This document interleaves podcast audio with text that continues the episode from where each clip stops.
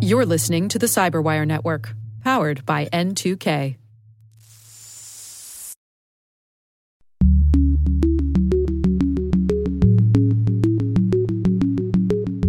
Uh, the new updates that they're proposing, it, it brings it a little bit more into today.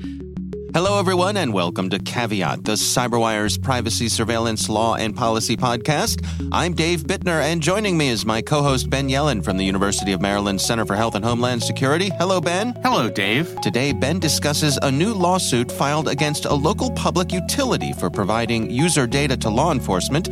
I've got the story of California's Age Appropriate Design Code Act. And later in the show, we've got Bob Maley from Black Kite.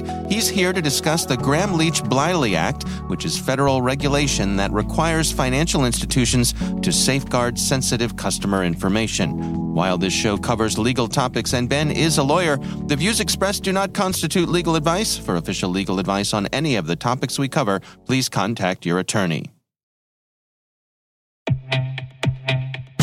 With over 8,000 threat hunters analyzing over 65 trillion signals daily, Microsoft works tirelessly with the federal government to keep our nation's data secure. This 30 year plus partnership is driving mission innovation that is secure by design. Whether optimizing your existing defenses or tackling advanced threats with AI, Microsoft gives you the intelligence and the automation you need to defend at mission scale. Let's work together to stay ahead of emerging threats and secure your mission anywhere.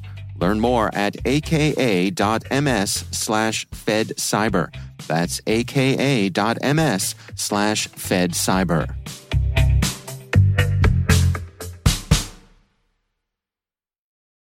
All right, Ben, let's jump right into our stories here. Why don't you kick things off for us? So, mine comes from the good folks at the Electronic Frontier Foundation, and it is a lawsuit being filed against the city of Sacramento, California, the capital of my uh, native state, and specifically the Sacramento Municipal Utility District, which is the public utility in the city of Sacramento. Hmm.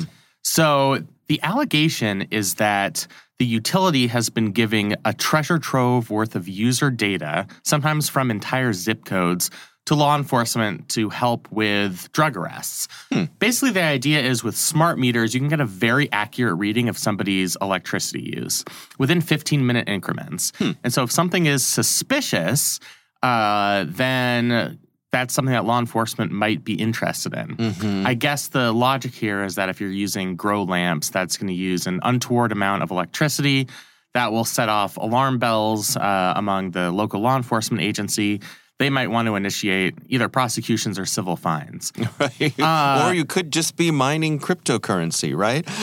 The- you could be mining cryptocurrency. One of the people uh, who was named in this lawsuit said that, hey, I'm a senior citizen. I keep all the lights on uh, because I'm concerned about my own safety. Yeah. And I just happen to use a lot of electricity. Huh. So it's not necessarily that people are using grow lamps. Right. It also seems to me, and it certainly seems to the Electronic Frontier Foundation, that Sacramento put a policy in place to bust people for growing small amounts of marijuana that are still above the legal limits in California. Okay. And they've done so to raise revenue for the city. They Ah. put in a program in 2017. They've raised several hundred million dollars through these uh, fines. So it's a marijuana speed trap. Exactly. I mean, it's basically a speed camera. Right, right. Uh, so the lawsuit's being filed on behalf of several groups. One of them is an interest group representing Asian Americans, and that's another very interesting element of this lawsuit.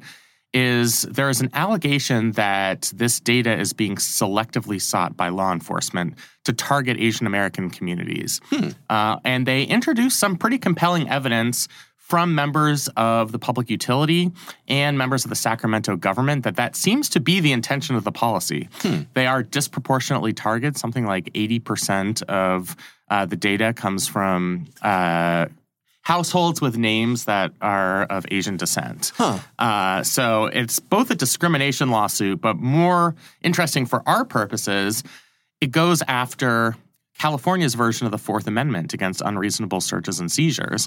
The idea being that you have a reasonable expectation of privacy in your own utility data. Mm-hmm. Uh, setting aside the discrimination angle here, which I, I think is real, I unfortunately kind of question the premise that you do have a reasonable expectation of privacy in your utility data. Hmm. Um, this feels like a classic third party doctrine case to me where you are uh, just by the nature of the transactions that you engage in in your house, turning on the lights, turning on your grow lamps, blasting music, having six Amazon Alexas, whatever. uh, you know that the utility company is going to keep a record of that. They're keeping a record of their usage. So you either are aware or should be aware uh, that that data is being submitted to that utility, Hmm. and you've lost an expectation of privacy in that data once it's been surrendered to the utility. And in that sense, I don't really think this is a Fourth Amendment search uh, because if there's not a reasonable expectation of privacy, there's no search. Hmm. Uh, what I think is that that shows the problematic nature of the third party doctrine in the digital age. The fact that this utility can target specific zip codes and collect data that could easily be incriminating but doesn't necessarily indicate any type of criminal activity or criminal intent is bad and dangerous. Uh, and the fact that it's being used as kind of a money marketing or kind of a uh, money grubbing scheme by the local Sacramento government makes it even more concerning. Hmm. Uh, the other question is whether this is legal under California statute. So there is a relevant California statute that says um, public utilities generally shall not share, disclose, or otherwise make accessible to any third party a customer's elect- uh, electrical consumption data. Uh, that sounds pretty reasonable. Um, but a separate law, the California Public Health Records Act, prohibits public utilities from disclosing consumer data except uh, upon court order or the request of a law enforcement agency relative to an ongoing investigation. Hmm. So I think what the city is trying to say is this is all an ongoing investigation of a of the problem of people growing marijuana in their own house. It's like the war on terror. yeah, it never it, ends. It never ends. I love these endless wars because they unlock so many fun powers. right, right. Uh, so what this means is if you live in the city of Sacramento, especially if you are of Asian descent, you are under constant monitoring. Uh, and it's really going to chill your activity in your own house. And you might have a reasonable fear that if for whatever reason you're uh, consuming a large amount of electricity, that you're going to be under the watchful eye of law enforcement. So that's that's a major concern. The fact that since about 2009, 2010, we've had these smart meters Mhm. in use in, in most places in the country that can really get down to a granular level. Um, whereas in the past, there it was kind of an aggregated read of your electricity usage Mm. by several hours or by the day, so you couldn't tell if somebody was doing something really acute. Uh, and now you can. So I I'm just kind of disturbed that this is a a practice that's ongoing. I'm curious to see where this lawsuit goes, uh, and I, it's just a story that really caught my eye. Uh, Do you have any thoughts or insights on the, the fact that they seem to be targeting Asian people here? That seems odd to me. It is odd. Uh, so there is a large Asian American population in the city of Sacramento, Mm. and in the uh, complaint that was filed with the court, they quote a couple of uh, public officials saying, "Yeah, this is a big problem among Asian households." Uh, and they kind of have the data to prove it. They are disproportionately surveilling Asian households. Hmm. Um, I think somebody said something, uh, and they noted noted this in the complaint, like, uh, "Yeah, it's these Asian families again." Um, Wow. I mean, is there any evidence that, that that the Asian families in this community are disproportionately the ones who are are growing? That is the allegation uh, leveled by uh, certain members of the local Sacramento police. Hmm. Um, I have no idea to know about the veracity of that data. Right. Uh, and you still can't racially profile people, even if they are disproportionately likely to commit certain illegal acts. hmm Um, California has has statutes on that, uh, and it seems like that's going on. If the targets are in zip codes where there are a lot of Asian American households, and you're not collecting from predominantly white households, which the evidence seems to indicate that that's the case, then it's just kind of rank discrimination. Um, so it's I think it's no wonder that this Asian American advocacy organization has taken on this lawsuit along with the Electronic Frontier Foundation. And what relief are they looking to get here? So they're just looking for a declaratory judgment. That actually, to me, uh, is is favorable to the plaintiffs uh, because sometimes courts, if you if your prayer for relief is monetary relief, you know, give me hundreds of thousands of dollars for emotional distress, that can seem like a frivolous lawsuit where you're really just money grubbing. Um, that's not what's happening here. They are act, uh, asking for a declaratory judgment, basically telling the city of Sacramento to knock it off, um, to have the court enjoin the city from uh, collecting, warrantlessly collecting this public utility data. Uh, and whatever nominal damages for attorneys' fees, et cetera, um, they're requesting that as well. But really, it's just a declaratory judgment saying this is wrong, this is illegal, this violates California statute, this violates California's equivalent of the Fourth Amendment, uh, and it's uh, something that that just has to be stopped. Wow. I, I one thing that strikes me is I wonder if there's a, a a case to be made here that if you're if you're up to this sort of thing, maybe solar panels are the way to go. Yeah, exactly. Maybe that's that's the solution. You know, sometimes with these outdated Fourth Amendment doctrines where it's, well, you don't have a reasonable expectation of privacy in your utility data. The law is so backwards that sometimes the best solution is to outmaneuver the government with technology. Uh, so I'll see your smart reader and I'll raise you solar panels. Right, right. Uh, that that might be the most equitable solution if you're a family. Now, of course, that uh, creates major equity concerns because I don't know if you've noticed, but solar panels, the installation is relatively expensive. yes. Uh, my parents Yes. keep insisting that I get solar panels on, on our house, which is great. I ideally love to do that. Uh-huh. then I, I get some sticker shock when I see how much it would cost to Yeah. install them. I know. I've been through the same thing. Yeah. So it, it's just not something that every family can do. Right, right. All right. Well, that's an interesting case for sure. I'll have to keep an eye on that to see how it plays out. Yes. Uh, it's a good one. Uh, my story this week uh, comes uh, from uh, a couple places. There's a, a online site called the Hunton Privacy Blog, which is uh, my primary source here, and then TechDirt had an interesting take on this case as well. Uh, California recently enacted the California Age Appropriate Design Code Act uh, which um, the governor recently signed. So it is uh, in action now, and the the act the, the the purpose of this act is to, of course, uh, Ben, protect the children. It's always about protecting the children. we have to we have to protect the children. If you just say protect the children in the law, it has to be good. That's what I've heard. That's right. That's right. Um, so, what this act uh, intends to do is uh, protect kids by requiring that organizations uh, make their uh, default privacy settings offered by online services, products, or features to a high level of privacy unless the business can demonstrate a compelling reason that a different setting is in the best interests of children. That seems to me a loophole you could like drive a truck through. It sure does. Yep. right, right. Uh, they need to concisely and prominently provide privacy information, terms of service, policies, and community standards using clear language suited to the age of the children likely to access the online service, product, or feature. So there goes your EULA. Yeah, I'm sure my three year old would uh, be, you know, could very intelligently read the, the language here that disclaims responsibility. They have to complete a data protection impact assessment and, uh, upon request, provide that to the California Attorney General. Uh, they have to estimate the age of children users or children who are going to be users of their site within a reasonable level of certainty appropriate to the risks that arise from the business's data management practices.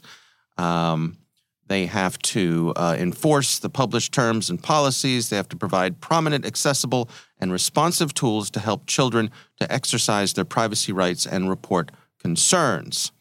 Uh, in terms of enforcement, uh, the California Attorney General uh, is tasked with enforcing this. Violators may be subject to a penalty of up to $2,500 per affected child for each negligent violation and up to $7,500 per affected child for each intentional violation.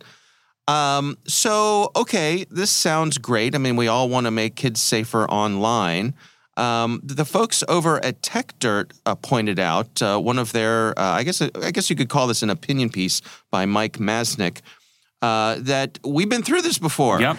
the Supreme Court kind of swatted this down. And, and that's where I want you to step in here, Ben, and give us a little insight on what we're talking about here. Sure. So I think first we have to acknowledge that the problem they're trying to solve here is real. Yeah. We don't want uh, children to be subject to questionable data collection practices. Mm-hmm. Um, they are more vulnerable, and even though they have the same opportunity to read the EULA as we do, they are children. Right. Uh, so they're impulsive and don't make uh, the same sort of wise decisions that we all make when we click uh, agree to these terms of service. Right. So you have to first acknowledge that this is a problem that they're trying to resolve.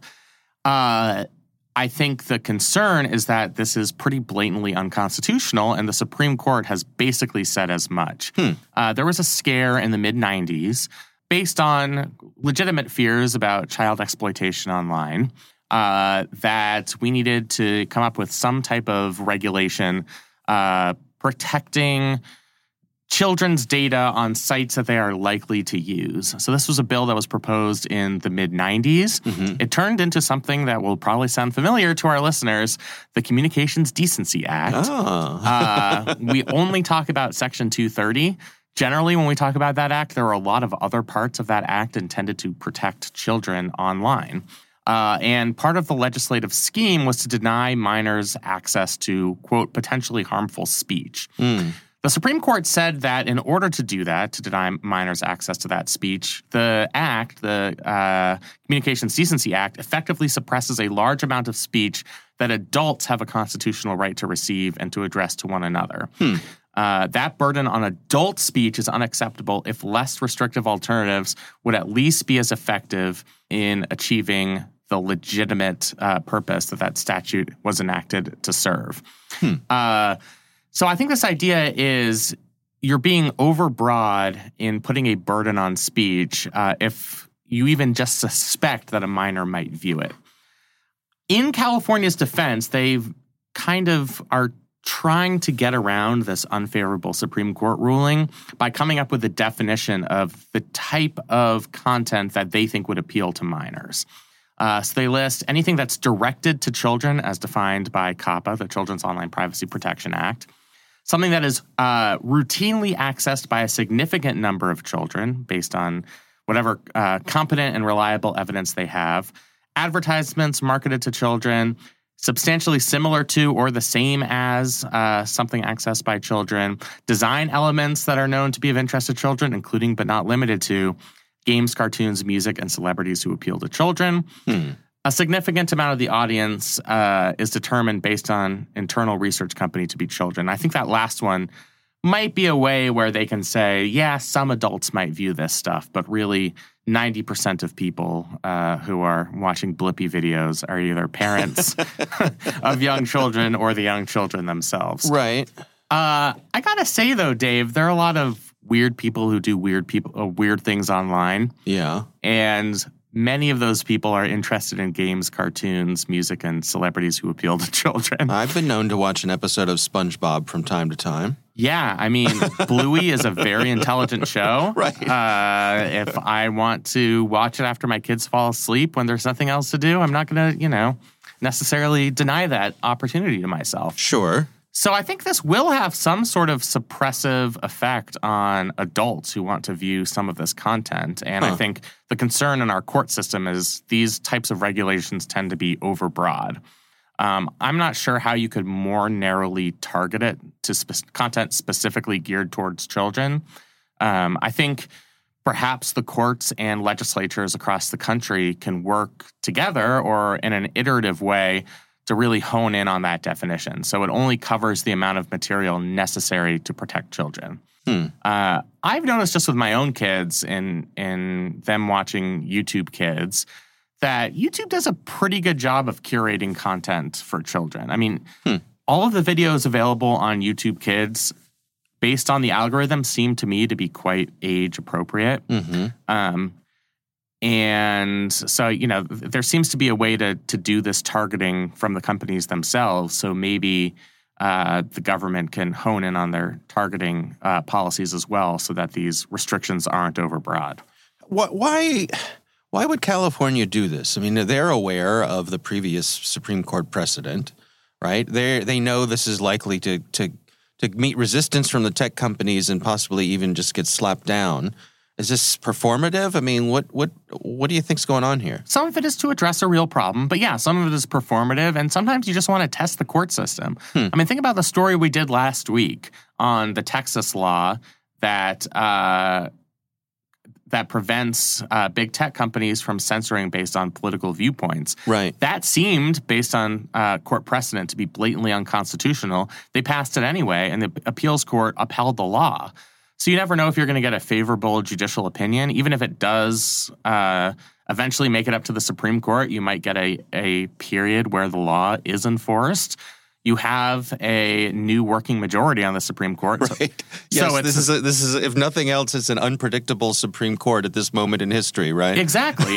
uh, so you don't know. I mean, they've sure been known to reverse some of their past decisions. Yeah. Uh, I can think of a couple of very prominent examples of that. Right. Uh, so, yeah, I mean, it, it, could be just testing the court system. If you think that this is a societal problem and you are very interested in protecting kids, pass a law, try to make the uh, type of regulation as uh, narrowly targeted as possible to the content that's actually intended for and viewed only by children. Hmm. Uh, I can't see a way around the problem with the fact that there are just a lot of adults who have hobbies of things that seem to appeal only to children. Yeah. I've spent enough time on the internet to know that that's the case. Yeah. And I've there used to be a uh, BronyCon convention in Baltimore City. Oh yeah, yeah, yeah. Uh, so that those people exist. Right. Um, right. Yeah. So that's that seems to me to be the main problem here. Yeah. All right. Well, we will have links to uh, those stories in our show notes, of course. And we would love to hear from you. If there's a topic you'd like us to consider for the show, you can email us. It's caveat at thecyberwire.com.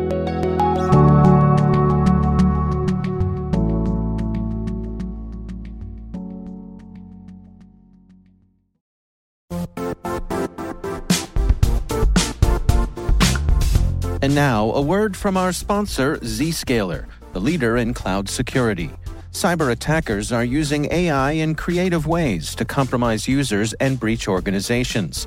In a security landscape where you must fight AI with AI, the best AI protection comes from having the best data. Zscaler has extended its zero trust architecture with powerful AI engines that are trained and tuned by 500 trillion daily signals. Learn more about Zscaler Zero Trust Plus AI to prevent ransomware and AI attacks. Experience your world secured. Visit zscaler.com slash zerotrustai.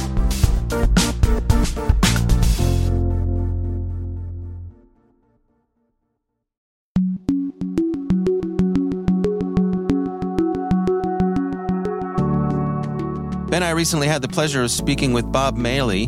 Uh, he is from an organization called Black Kite, and we are discussing the Gramm Leach Bliley Act, the GLBA, which is a federal regulation that requires financial institutions to safeguard sensitive customer information. Here's my conversation with Bob Maley. Well, it's been in place uh, quite a long time. Uh, there were some uh, issues, uh, and I don't recall exactly uh, which financial issue it was, but uh, uh, it is literally when we talk about it, uh, we talk about uh, GLBA is back in the day. So it, it's 1999, uh, I believe, is is when it uh, was first brought into bear, and there's been a, a number of updates over the last several decades, but it's been around a while. And so, what are these updates that are going to be affecting some people anew here? Well, the new update's really interesting. Uh, you know, it, this has always been in place for banking, and uh, the banking industry is is very adept at. Uh, you know, obviously, they need to be adept at protecting their customers' information. They, the type of information shared with banks is significant. But you know, if you look at any of the, the press, uh, what's happening out in the criminal world is that we continue to see uh, releases of data, uh, ransomware, and a number of other types of things that happen.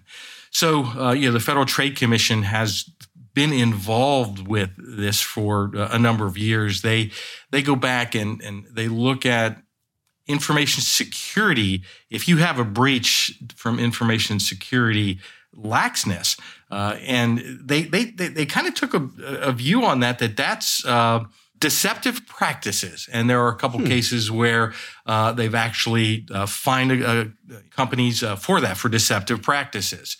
Uh, and I think that was a really unique way of trying to look at how do we globally bring all businesses into some type of uh, you know cybersecurity breach notification and those kind of things. So uh, the new updates that they're proposing it, it brings it a little bit more into today.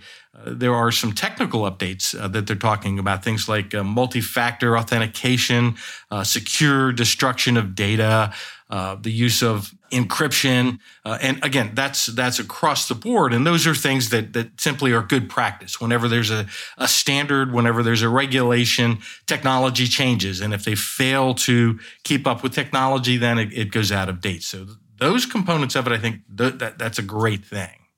And so, who do we suspect that this uh, update is going to affect most?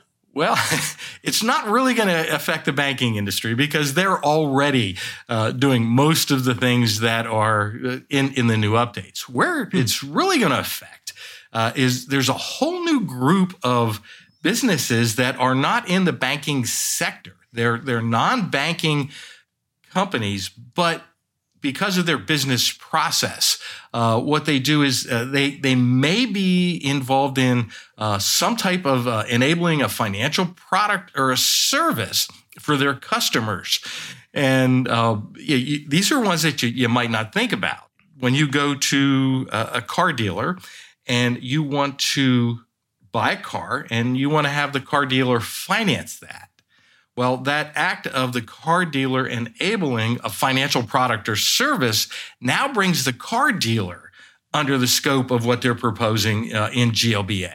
And it's not just uh, car dealers, uh, it's, uh, it could be uh, real estate, appraisal services, collection agencies, check cashing services, uh, tax prep firms. It, it goes on and on. And it, it's it's really going to broaden the scope of small businesses and companies that now really have to pay attention. And it's not really just the small businesses, though. There's another sector uh, that'll be significantly impacted, and and that is uh, higher education.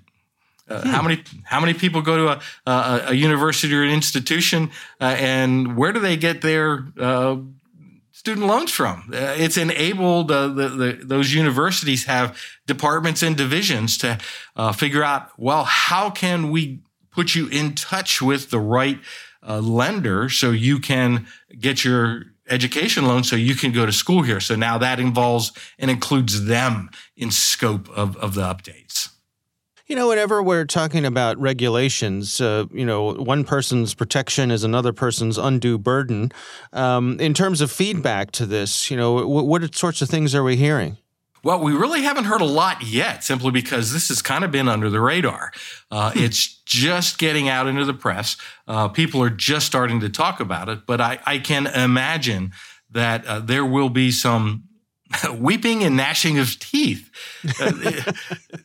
And and it's hard to be uh, in, in, my position, and and but I do empathize with it. But yeah, we we do need to protect uh, that data, uh, the you know for whatever business we're in, whatever uh, services we're providing for our customers, we have some type of data from them. Whether it's personal information, financial information, and we should be doing those best things uh, that we can in order to protect them. But in reality, uh, and especially in today's economy, most businesses are struggling just to stay afloat and to now have to either improve and in a lot of cases maybe bring in brand new security programs. Uh, it will be very challenging.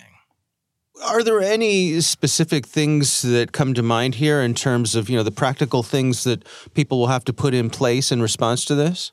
Well one of the first things is they're going to have to have some kind of a security program and it doesn't really specify uh, how complex that security program is. Uh, and my guess is it's going to the requirements are going to be aligned with uh, NIST standards.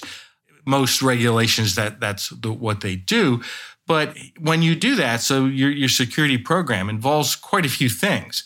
Uh, again, you know, I talked a little bit about it, some of the technical controls, and that's, uh, you know, multi-factor authentication and the, you know, the use of encryption.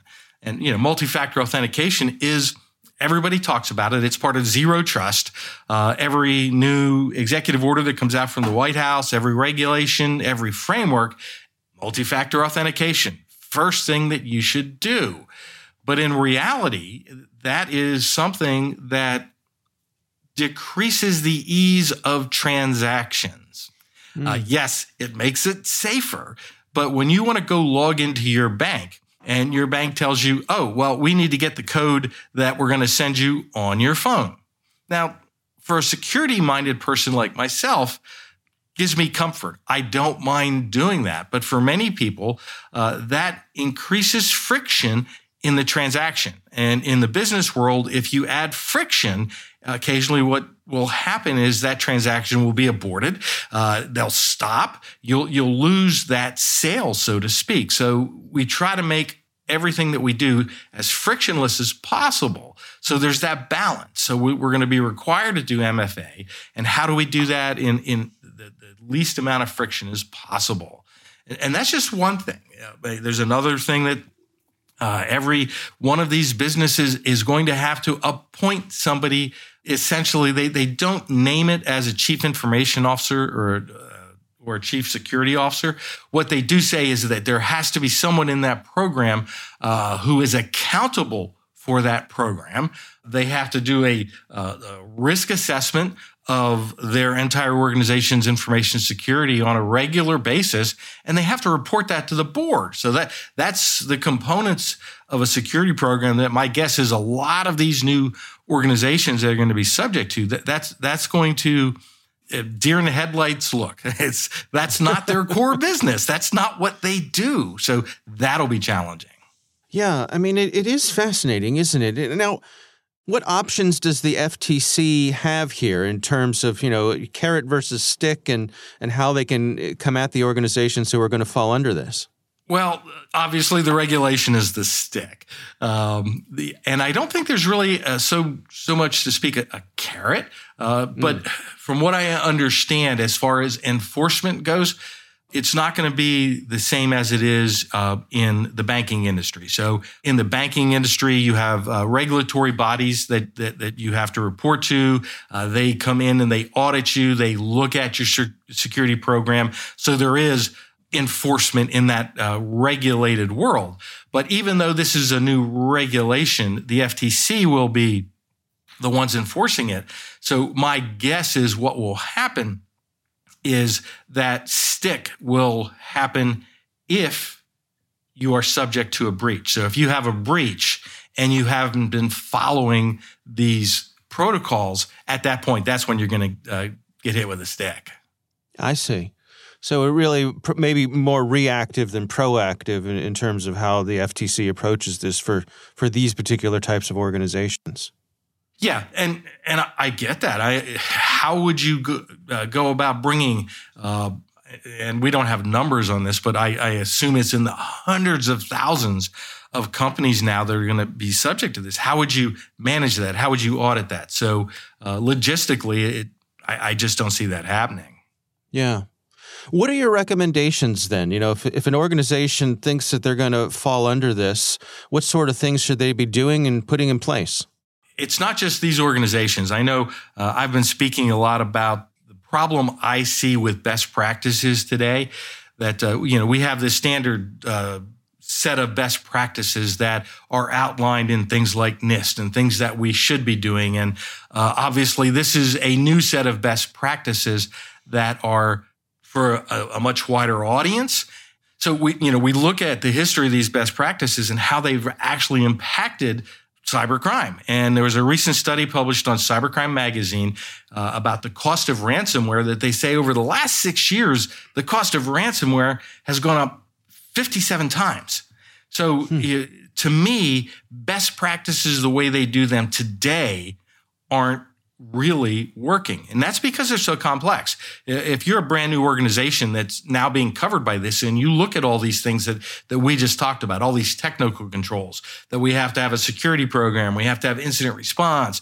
Uh, we, yeah, it, it's like, uh, what, what do you do? Well, you have to do something. So you start out with basics. And one of the basics that we try to teach people is that you have to think like the bad actors and how are the bad actors going after organizations? And there are certain technical things that bad actors, uh, it's called uh, tactics, techniques, and procedures that they use that are uh, researchers know what they are, that they target specific things. And you need to understand what those specific things are and address them first as part of your security program to ensure that you're not that company that's going to be under the uh, scope of FTC after a breach. Prevent the breach, the best thing you can do.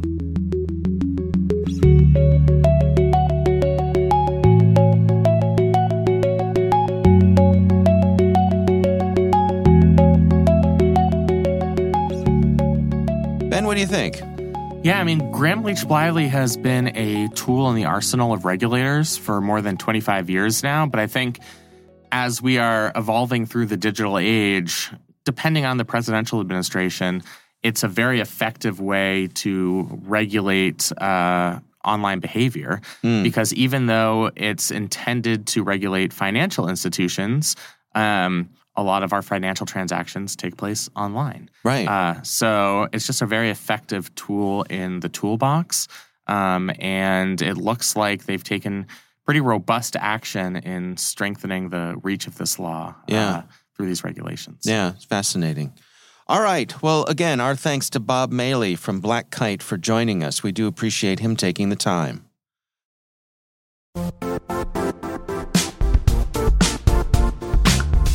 The IT world used to be simpler.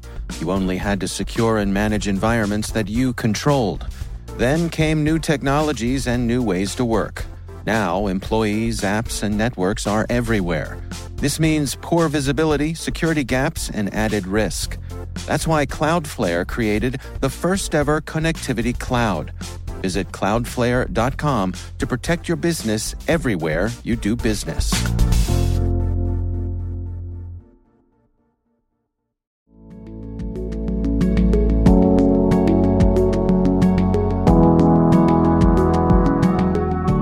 Is our show. We want to thank all of you for listening. The Caveat podcast is proudly produced in Maryland at the startup studios of DataTribe, where they're co building the next generation of cybersecurity teams and technologies.